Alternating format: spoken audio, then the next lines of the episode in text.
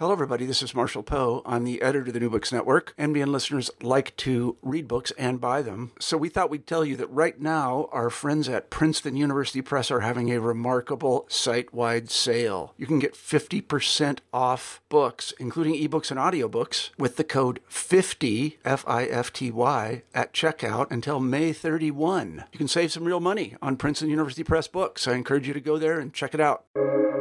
Welcome to the New Books Network. Hello, and welcome back to New Books in German Studies, a podcast channel of the New Books Network. I'm your host, Leah Greenberg. Today, I have the pleasure of speaking with Annegret Oehme about her book, The Knight Without Boundaries Yiddish and German Arthurian Wigalois Adaptations, coming out this month with Brill. Welcome to the podcast, and thank you so much for joining us, Annegret. Thank you so much for having me. So, before we get started, a little bit about our guest today. Uh, Annegret Oehme is currently an assistant professor uh, in the German Studies Department at the University of Washington, Seattle. She received her PhD in 2016 in German from Duke University and the University of North Carolina at Chapel Hill through the Carolina Duke Graduate Program in German Studies. So, we're both fellow graduates of this program, I'm very excited to say. Her research interests include medieval and early modern German and Yiddish literature and pre modern cultural transfers within a German Jewish context. Her publications on Old Yiddish literature, early modern marriage treatises, and a graphic novel have appeared in publications such as the German Quarterly, Ashkenaz, Daphnis, and Arthuriana, among other journals. Her short, short form monograph, He Should Have Listened to His Wife, from De Gruyter in 2020, explores female agency in Middle High German and Yiddish Arthurian romance. She has two books coming up, not just one Medieval Jewish Romance, a volume she's co edited with Caroline Gruenbaum, and her monograph, The Knight Without Boundaries Yiddish and German Arthurian Wigalois adaptations, which, as I mentioned, is scheduled to come out this month. So, before we get into the meat of our discussion about today's book, Annegret, um, I'd first like to ask you a bit about yourself. Could you tell us a little bit about um, what brought you to German studies? What brought you to medieval and early modern literature? What brought you to Old Yiddish? Um, what brought you to, to Seattle and to North Carolina as well? thank you. Um, thank you for the kind introduction. Um, yeah, it, I think getting to this point in my research was sort of a series of incidents, really. Um, I started my bachelor's at the Freie Universität Berlin in journalism actually and Jewish studies as a minor. Um, big plan becoming a journalist later. And uh, I hated journalism. I hated the classes. It was just terrible. And somebody told me, well, I mean, you could just uh, do a bachelor's in German studies, right? That's the classic gateway uh, for Germans. Um, to become journalists and work in media. And I was like, okay, that sounds good. And I took an Arthurian class, a class on Arthurian literature that was just utterly fascinating. The professor, um, Annette Gerok-Reiter, was so excited about that literature. Um, so a real nerd, you know, loving uh, what she was teaching. It's like, hmm, these medieval texts are really fascinating. So I took more classes. One thing led to the other. In Jewish studies, I took Yiddish also out of interest. Really, no, no specific reason. It was just like, yeah, yeah, Yiddish. I know some Yiddish songs. I, I would love to take a Yiddish class. And um, then I was really at some point, I decided to do my master's in medieval German literature. And I had this strange incident. I remember, you know, where I was sitting, sort of the revelation at the library at the Freie Universität Berlin, um, working on a paper for actually a very traditional Middle German text, Wolfram's uh, Wolfram von Eschenbach. But somehow in one of the articles, there was a footnote on old Yiddish literature. And I was like, what's old Yiddish literature? When is old Yiddish literature? Is this pre 19th century even? And um, it just happened that at this point, somebody was selling, one of my colleagues, or like fellow students, was selling a book, Introduction to Old Yiddish Literature. Uh, and I was like, hmm, yes, I need that book. Um, so I read this book from cover to cover, and it was really this revelation. It was like this incident when you have the map and there's this white spot, the undiscovered country, right on the map. Um, I'm sorry if these are sort of um, almost colonialist metaphors, but for me, it was really it, it suddenly filled in um, a gap where I had no idea about. Well, of course there uh, texts, sort of non-religious texts in the 15th, 16th, 17th century among Jews. Why wouldn't there be? And and just reading about them was a big revelation. And I started actually my path towards a dissertation with uh, another text, a so-called love and um, an adventure novel. It's a contested genre, but it goes back to antiquity about two lovers uh, falling in love, losing each other, and at the end finding each other again um, it turned into a great um, into an article that I'm still grateful for. But um, then I came across, well, Widuwilt, and he, yeah, we just had to spend several years together um, to get to know each other better. And this led then to several articles, and as I always say, one and a half books with the short form monograph, right? Yeah. So you've told us a little bit about what brought you then to this book project, but I wanted to go back to what you mentioned. You said you already knew some Yiddish songs. So how does a young Annegret in Zwickau come to learn Yiddish songs?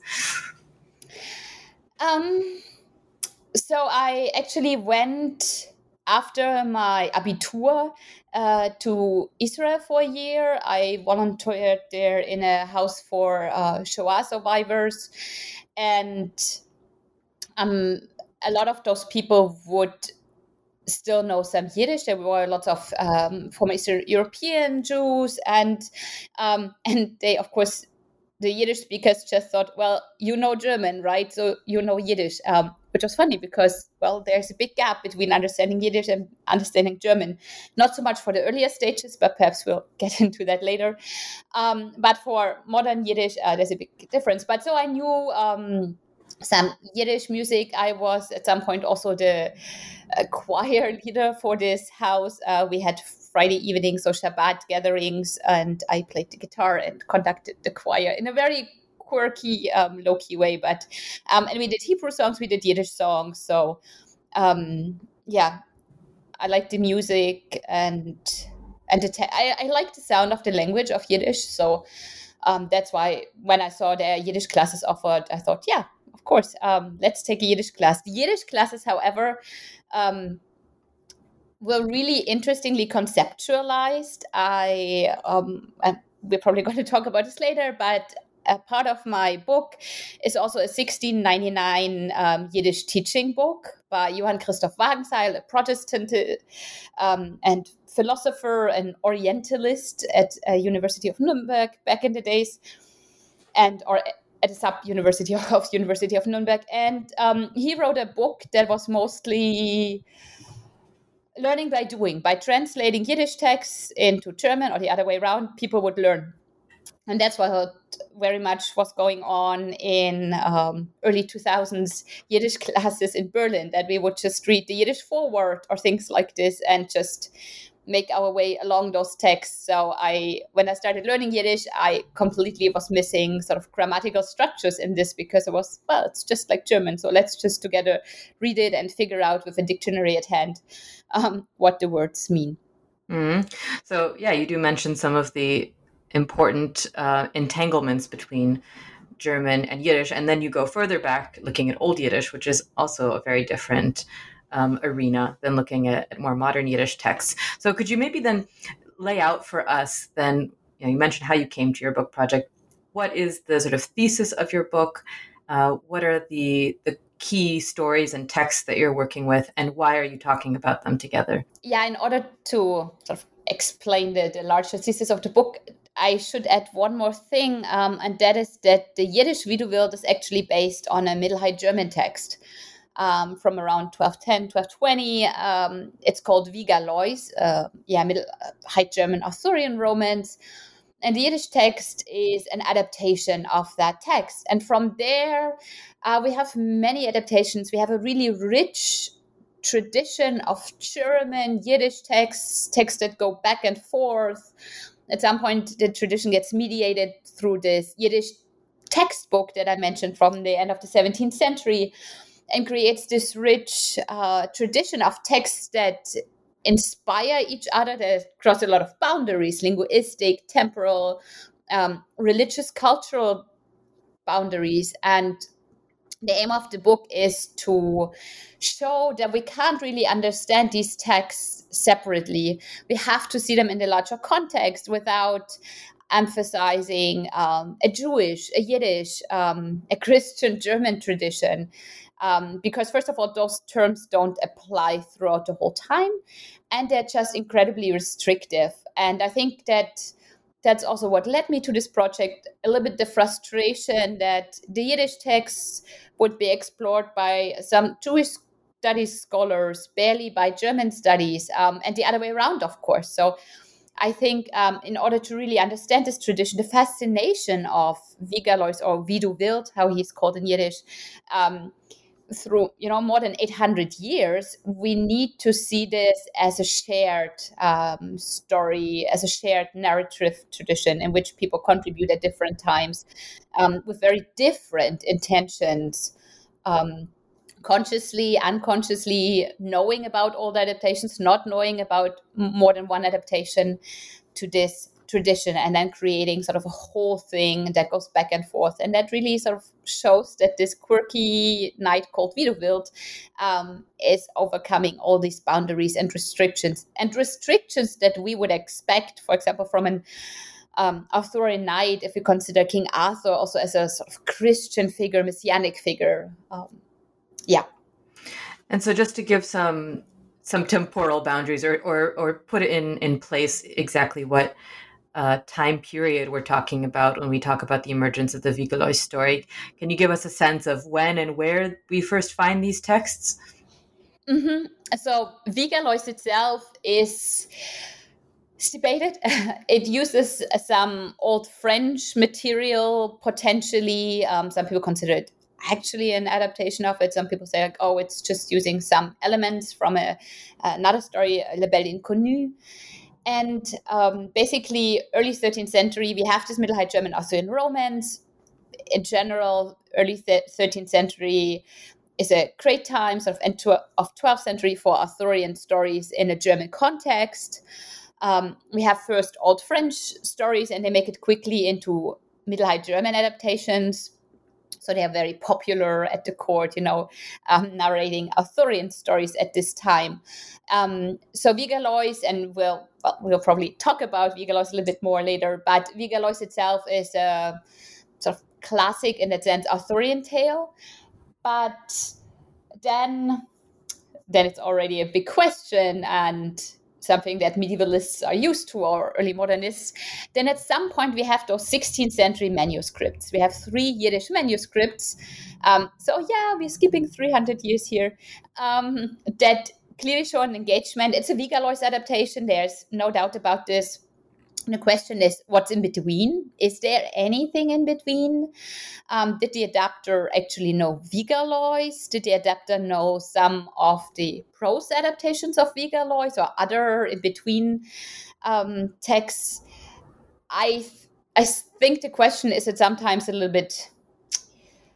It's not necessarily always fruitful to try to reconstruct what's in between. I think at this point we have to accept Widuwilt as a Wigalois adaptation and see, well, how do they interact and have Wigalois as a reference. So we can't, of course, um, study the line line by line. Um, we can't study it as a line by line comparison, but we can look at, at sort of like general tendencies that are different. And um, there's a lot of differences between Widuwilt and Wigalois it's just left open what happens and at what point does it happen? Is it really the yeah who creates the Widuwilt and as i said we already have three manuscripts which shows okay at some point we have the story um, in yiddish. We have the manuscripts that are uh, likely from northern italy which is actually not uncommon for yiddish at this point. But it's unclear how old the story of then really is. This adaptation is it 100 years old? Is it 200 years older? Um, I think that's the most that scholars want to push it, sort of 200 years. Um, yeah, and then we have even in that sort of Wigalois Widuwilt tradition, a print from um, the late 17th century that actually gets adapted then into the Yiddish teaching book. And so the print itself is then already fascinating, um, almost more than the manuscript. Often enough, they are just folded into a Yiddish Widuwilt. Um, sometimes they're just referenced as such in scholarship without differentiating, but there's also quite some difference between the manuscript and um, and the print, the late 17th century print. So, in all of this, adaptation is a very key term, and you also work with the framework of adaptation studies. So, I was wondering if you could tell us a bit more also how you look critically at the terms adaptation, retelling, translation. Uh, yeah, that was, I think, one of the biggest issues I had when working on this. So, what what do I call those things? Um, I I can see there's a relation between those texts, but how do we call them? Um, so at some point, I went down the rabbit hole, you know, um, reading a lot on translation, even Benjamin, the translator. Um, historic approaches to medieval Latin translations. Then, in a medieval German context, of course, the words for retelling um, weitererzählen or wiedererzählen are also central concepts. There, several scholars have worked on these. And um, eventually I realized that the word adaptation, also in German Adaption, is something that just keeps popping up. Even in the very um, strongly argued papers on no, translation is not the word to use for medieval studies. We cannot, we should use retelling or text to the opposite.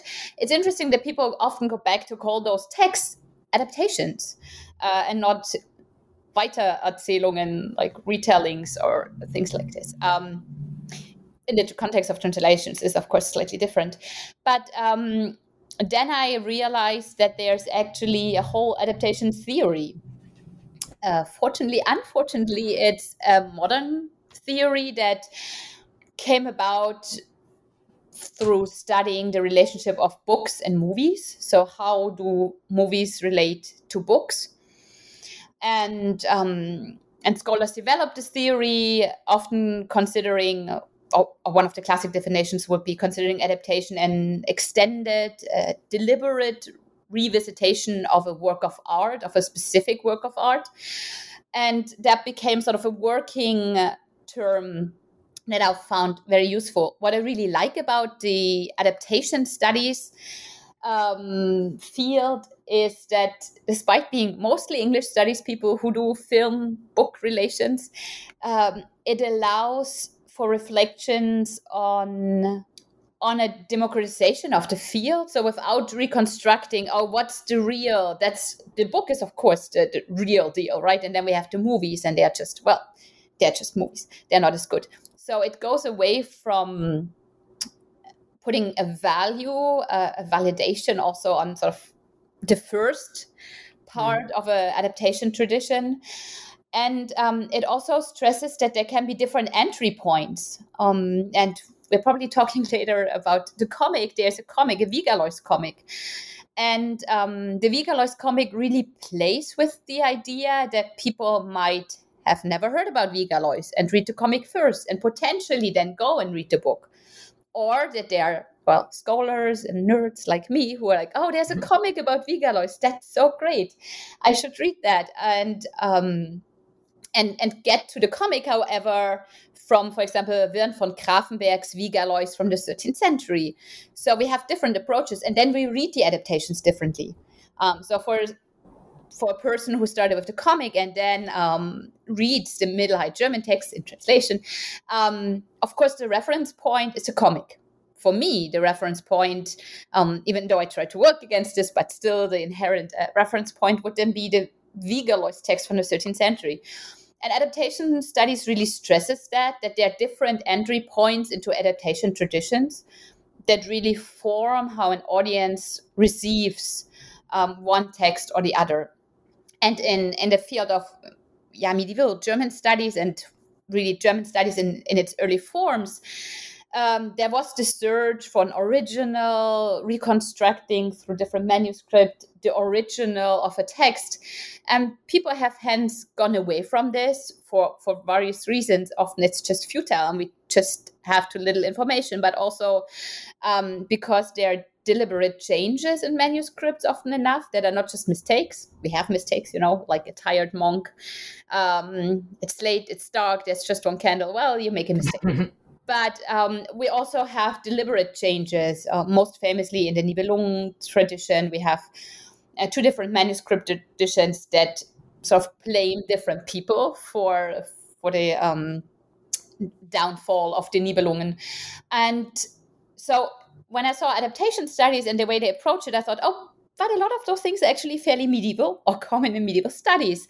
This not stressing of uh, that's the original, that's the first iteration, that's really the core um, iteration of an of a story. Um, and yeah, and and that's how I found adaptation studies fairly liberating and also useful in just looking at those different texts especially when often enough I don't 100% know what is the exact reference. Um, sometimes I know, sometimes an, an author, an adapter tells us, it's like, oh, this is what I read. Um, sometimes we don't know, and then it's also hard to reconstruct the exact relationship. Mm. And then going to one of the texts that serve as a jumping off point, um, then for for its later iterations is then Wirnt's Wigalois' story that you talk about in, in one of your early chapters. So I was wondering if you could tell us a bit more about how this story deals with boundaries and the crossing of boundaries, the representation of Christian and, and non Christian figures, for example. Um, yeah, Wigalois is a fascinating text that was first dismissed among early scholars um, for just being too strange, too weird. It has a lot of um, apocalyptic imagery. So, well, I should say first, um, it's a classic Arthurian tale in the sense that we have one of King Arthur's knights of the Table Round, um, Wigalois, who rides out on a quest, on adventure. Um, in this case, he frees an enchanted kingdom and uh, returns home um, now with a bride, convenient. Um, and is later reinstated as king or instated as king of his own kingdom. However, um, there's a whole second part, and I'll come to this in a second, um, that makes it a very strange text. But already, sort of early scholarship said, ah, this is so full, so ripe of not even religious imagery, but sort of magical, mystical images. Um, this is just weird. Let's read another text. Mm-hmm. And so that's one thing that clearly Wigalois does. He brings together uh, strictly Christian religious and not strictly Christian religious imagery. I think when we have issues with seeing this in the text, we also have to ask ourselves what what sort of like Christian concept do we have? And there, by this point, a lot of studies on also questioning sort of what's the medieval courtly god? Um, you know, what's medieval Christianity. It's not our um, sort of Protestantized um, form of religion anymore. And I must say, I struggle with the text or with the boundaries between sort of Christian imagery and, and general sort of supernatural images initially. Um, but then I went to Peru for the first time. And um, fun fact, and it was so interesting seeing religion in Peru. That's so different for somebody who grew up um, in sort of, again, a Protestantized uh, universe in Germany. It's like, oh, well, there are a lot of magical things that they're doing. I had um, our host was very kind and offered me um, sort of a blessing or I wanted to do something nice for me. And so I got to, at a marketplace, hold a horseshoe, put my hand in the horseshoe. I was supposed to make a wish on this horseshoe. There were images of Mary. And um, the person who was giving the blessing basically took my hand with the horseshoe over incense and uttered a prayer to the Virgin Mary. And it's like, oh, wow just wow this was a mix of things that I don't know, my upbringing would have considered clearly not religious and uh, things that are inherently Christian. So um, that helped me also approach this text differently and think like, well, maybe we put on those categories. This is supernatural, non-Christian. This is Christian. That just weren't a problem for the audience then, um, but maybe for the 19th century readers. Um, so this is a big boundary that the text crosses. Further, as I said, it has a whole second part after Wigalois happily uh, is united with his uh, sweetheart, formerly damsel in distress, heiress to the enchanted country. Because um, another lord, or, or, well, he's approached to help another lord who is um, currently besieged. There's a whole battle. And the second half, or the, the, last third of the text, is just epic battles. Um, that a lot of people don't consider Arthurian, not being part of Arthurian romances, medieval Arthurian romances. Uh, the discussions was it added later? Was it not? Um, what can we do with that? And interestingly, it's not just scholars who were confused by that. The early adapters all were. So already in the Widuwilt, this whole battle, epic battle section is completely cut. Um, in the early New High German prints and adaptations, this is cut. So beyond sort of Wigalois, uh, beyond Wirnt of Grafenberg, nobody really knew what to do with that. But I actually argue in the book that it's a fascinating section of the book in which Wirnt actually experiments with the boundaries of Arthurian romance and brings in different traditions. So already Middle Ages had sort of ideas of different story traditions. Um, already in the 12th century, we have an old French poet talking about um, basically one story box, stories pertaining to antiquity, one um, stories pertaining to King Arthur and his knights, and one pertaining to Charlemagne and Charlemagne's fights against the heathens. And so what Wirnt does is actually use the Arthurian story and bring in these antiquity stories and the stories concerning Charlemagne and Charlemagne and the heathens. And so I consider it a huge literary experiment that Wirnt constructs here that again didn't go down well apparently with audiences. I, I mean the text was very popular Wigalois itself but with later audiences already sort of 15th 16th century that said uh, no let's just make it a straightforward Arthurian tale. This is strange. Let's just cut it but so he also plays with literary expectations with literary traditions um, by bringing in Amazons, for example, so classic antiquity features or heathens, very courtly heathens. This is something that we often associate with Wolfram von Eschenbach's um, Willehalm, the heathens that are mirrored according to the courtly sort of Christian knights. And so we have all of this, however, in an Arthurian romance here. So he's also crossing a lot of boundaries from um, in sort of a narratological way and uh, just bringing in different story traditions. So, also when you you talk about the Yiddish version of this text, the Widuwilt story, you also talk about how it sometimes subverts our expectations of a text that engages with religious topics. So I was wondering if you could tell us also a bit more about how the Widuwilt story um, goes beyond an engagement with Jewish topics and why it's important to think about it beyond sort of a Christian Jewish divide. Mm-hmm.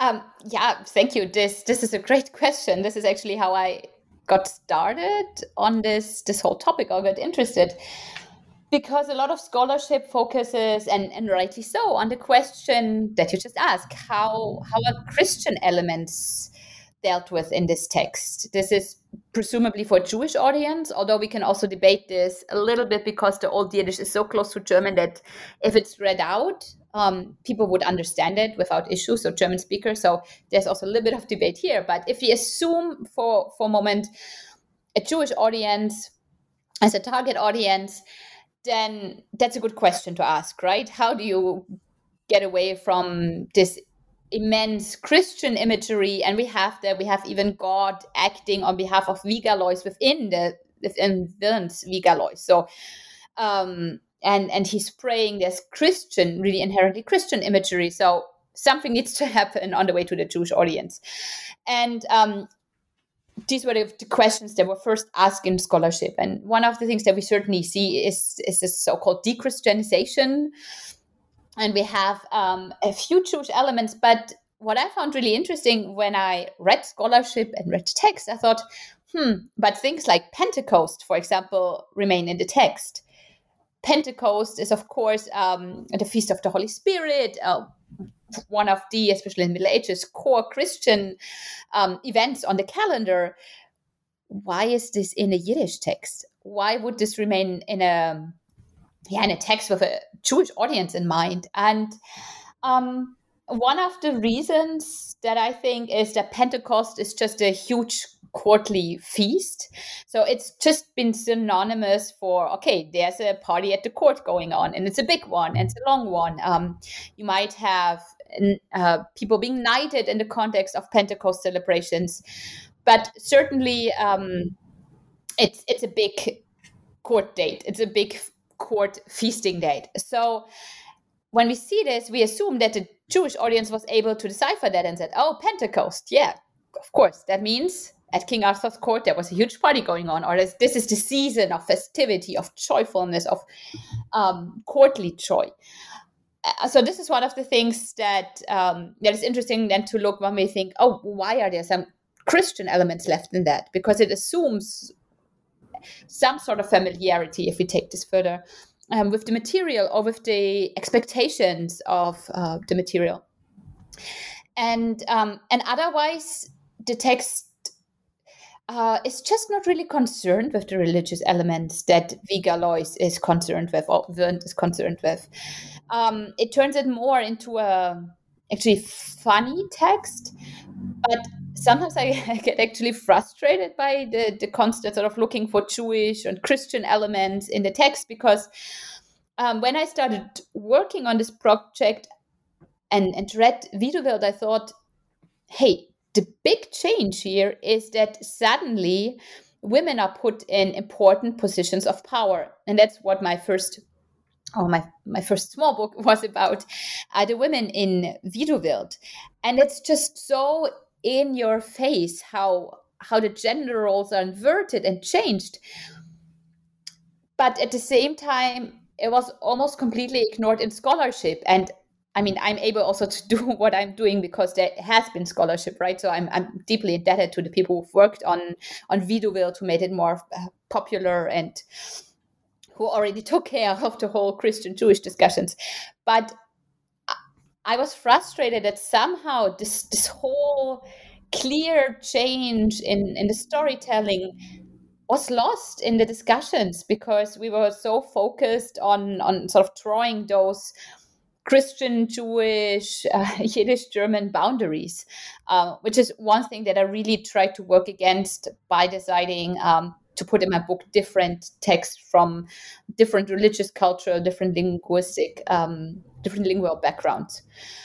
Um, so I'm sorry that I almost criticized you for the question. I uh, so so I just want to make a point that um, it is a good and it's an important question, as long as it doesn't get or as long as it doesn't bury the actual text and the actual text tradition and seeing like oh well let's just look at the text. And here's where adaptation studies comes in in sort of like freeing us um, to look at at an artwork also as the artwork itself as the adaptation. So there's this three-partite concept of adaptation as sort of a reiteration of a text.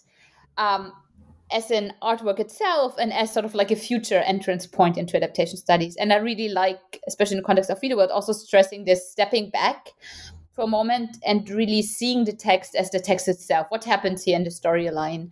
Um, how are women constructed? How's the knight constructed? Uh, before just looking, okay, we know this is an adaptation for Yiddish speaking audience. How is it different than, than the text before it? Mm-hmm. And and you bring up the issue of of not just adaptations of stories, but also of of reception and different contexts of retelling. And so, in your fourth chapter, when you talk about Johann Christoph uh, Wagenseil, that's another example of a a new context in the late 17th century of retelling Yiddish material. So I was wondering if you could tell us more about what that context is in terms of the discourses on language and nationalism in this time and why was this author even engaging with Yiddish material? Yeah, that's a great question. Um, Wagenseil actually does not think that Yiddish is a great language. Um, mm-hmm. He doesn't even consider it a language. So great, great motivation to write a Yiddish teaching book. Um, he considers it bad German. There are some very harsh quotes in the text um, in, in Wagenseil how uh, well the Jews have yeah, what the Jews have done to good German um, in order sort of to get to Yiddish. And and so it's a very strange place uh, to find a Yiddish Arthurian romance. Also, it's a very long text. But basically, what Wagenseil does, as I mentioned earlier, he has a textbook in which he gives a very brief introduction to the structure of Yiddish, um, an extremely long introduction considering or concerning his thoughts about Yiddish, about German, his ideas of language. Um, and then has a long list of exercises, um, really translation exercises. Uh, there are also Talmudic stories, um, legal texts. Uh, it's an incredibly strange mix of texts, and that Yiddish, that the um, Widuwilt is in there is fascinating um, and strange. Wagenseil also offers us an introduction, and that goes a little bit in your direction of national uh, traditions, because in his tra- introduction to Widuwilt, he explains to his audience who likely did not know Arthur at this point. Um, so I should have said uh, King Arthur stories were not really popular in 16th, 17th century, um, early 18th century um, Germany. And so he explains so there's this King Arthur, bear with me for a second. The English believe in them. They also think he comes back at some point. How crazy is that? But that's their story tradition. And we Germans, we have heroic epics, right? We have um, Dietrich von Bern, we have the big um, heroes around Charlie Charlemagne and everybody. This is our story tradition. Now come in the Jews, and the Jews had this funny idea of mixing them together and created this Arthur story. Um, and he explains actually the existence of some fantastic literatures that, well, we know were part of the medieval Middle High German tradition, with the existence of um, the English Arthurian story. So he doesn't, Wagenseil doesn't really know about Arthurian stories, has no idea about Wagenseil, uh, sorry, Wigalois.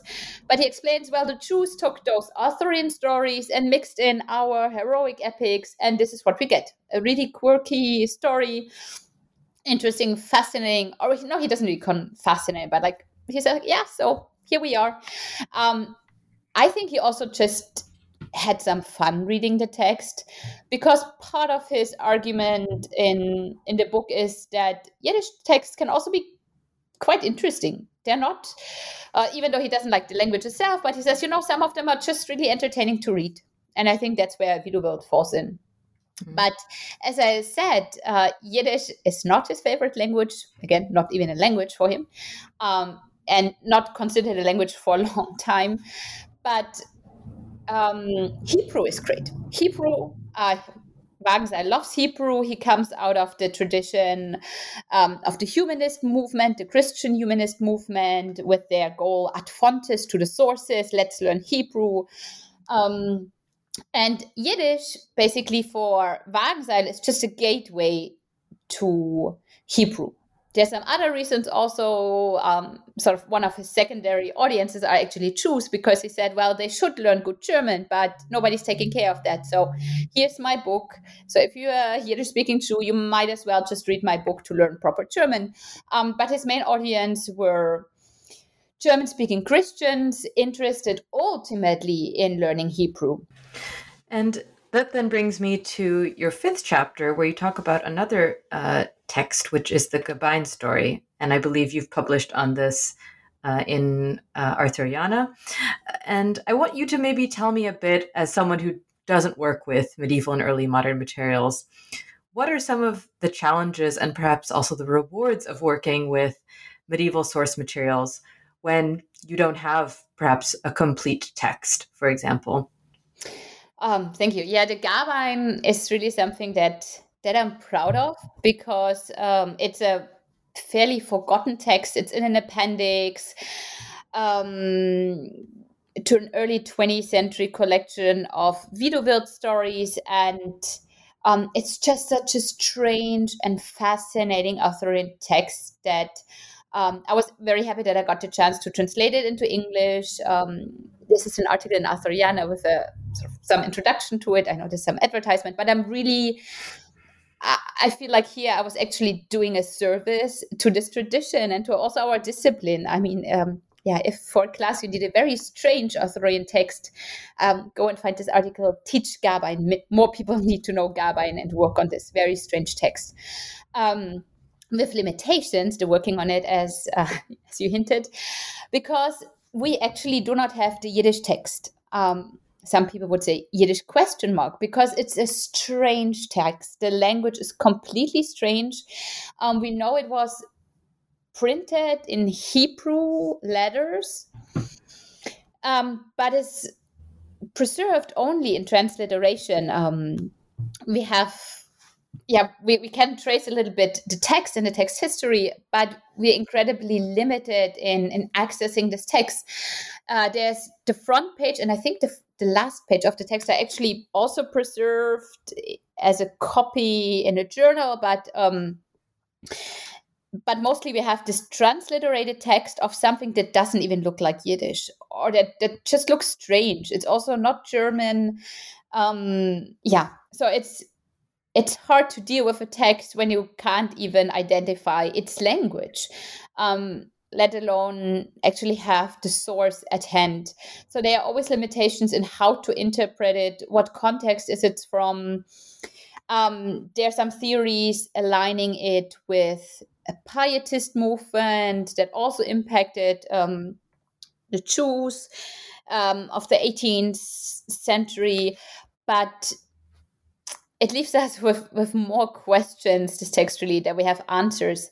Um, at the same time, it is actually fascinatingly dedicated to um, the Prussian King Frederick Wilhelm II.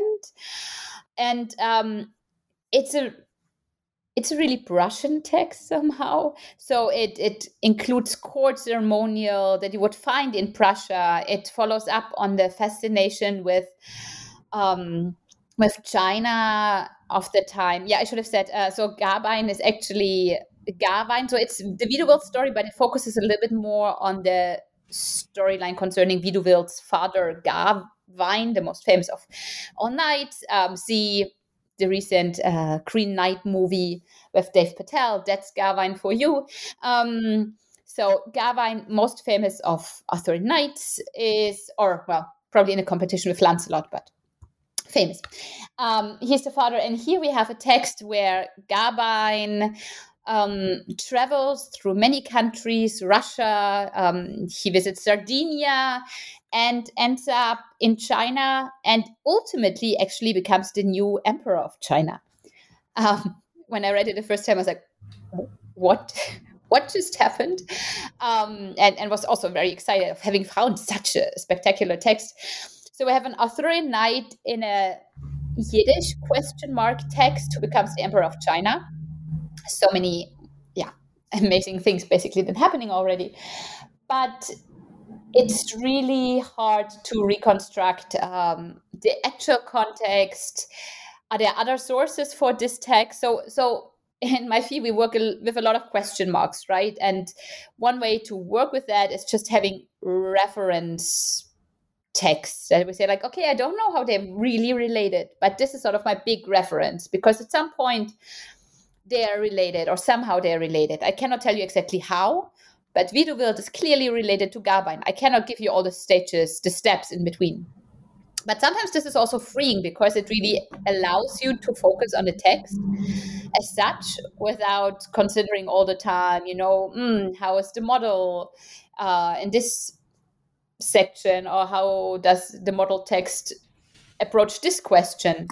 So it's also sometimes really freeing. Um, and sometimes when I, you know, hear uh, colleagues who are really um, dealing with with contemporary authors who then publish new things and these texts or these new publications basically destroy earlier scholarly articles that were written about living contemporaneous authors or contemporary authors i think like okay yeah i usually I don't even have a name for authorship, so it's nice to not have that problem. Mm-hmm. You mentioned also how you encourage the teaching of this text that's a bit less known. And I was wondering if you could also tell us a bit about how you bring your work from this book into your teaching and bringing both medieval and early modern German literature with Old Yiddish literature and showing their entanglements.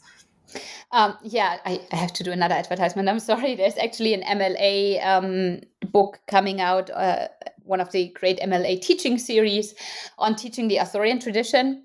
And I wrote an article for that collection on how to teach sort of the Jewish tradition and with some ideas how to teach the Yiddish, the Hebrew text. I think Gawain is just great because it's different, it's strange you and it's such a unique text that it's okay if students don't know everything surrounding the arthurian tradition or something like this because well we're a long way from the medieval arthurian romances um, by this point also in the way the text is constructed. And i like it. It's a short text. It's i think it's 12 pages um, in the in the appendix to this 20th century collection. So it's it's a very short text. You can quickly read the whole text.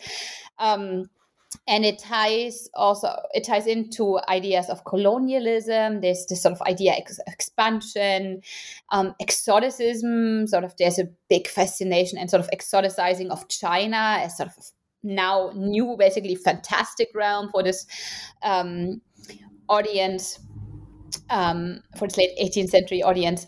And so the text lends itself very well to bring Arthur into contemporary discussion sort of what do stories still mean to us how do stories um, create otherness identity um, represent outsiderdom other groups um, how can we also bring in discussions you know about post-colonialism um, diversity into our reading of texts that are older, that are not from our times.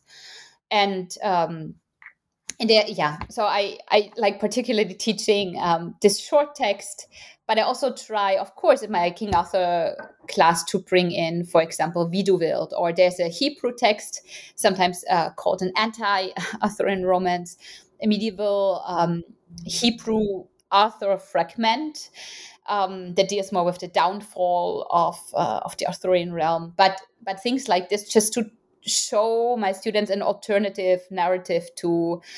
Um, well, majority culture storytelling, and to, to show, well, somehow the story was so fascinating that a lot of different groups interacted with it and made it their own and thought it's worth continuing to tell it and uh, and listen to it.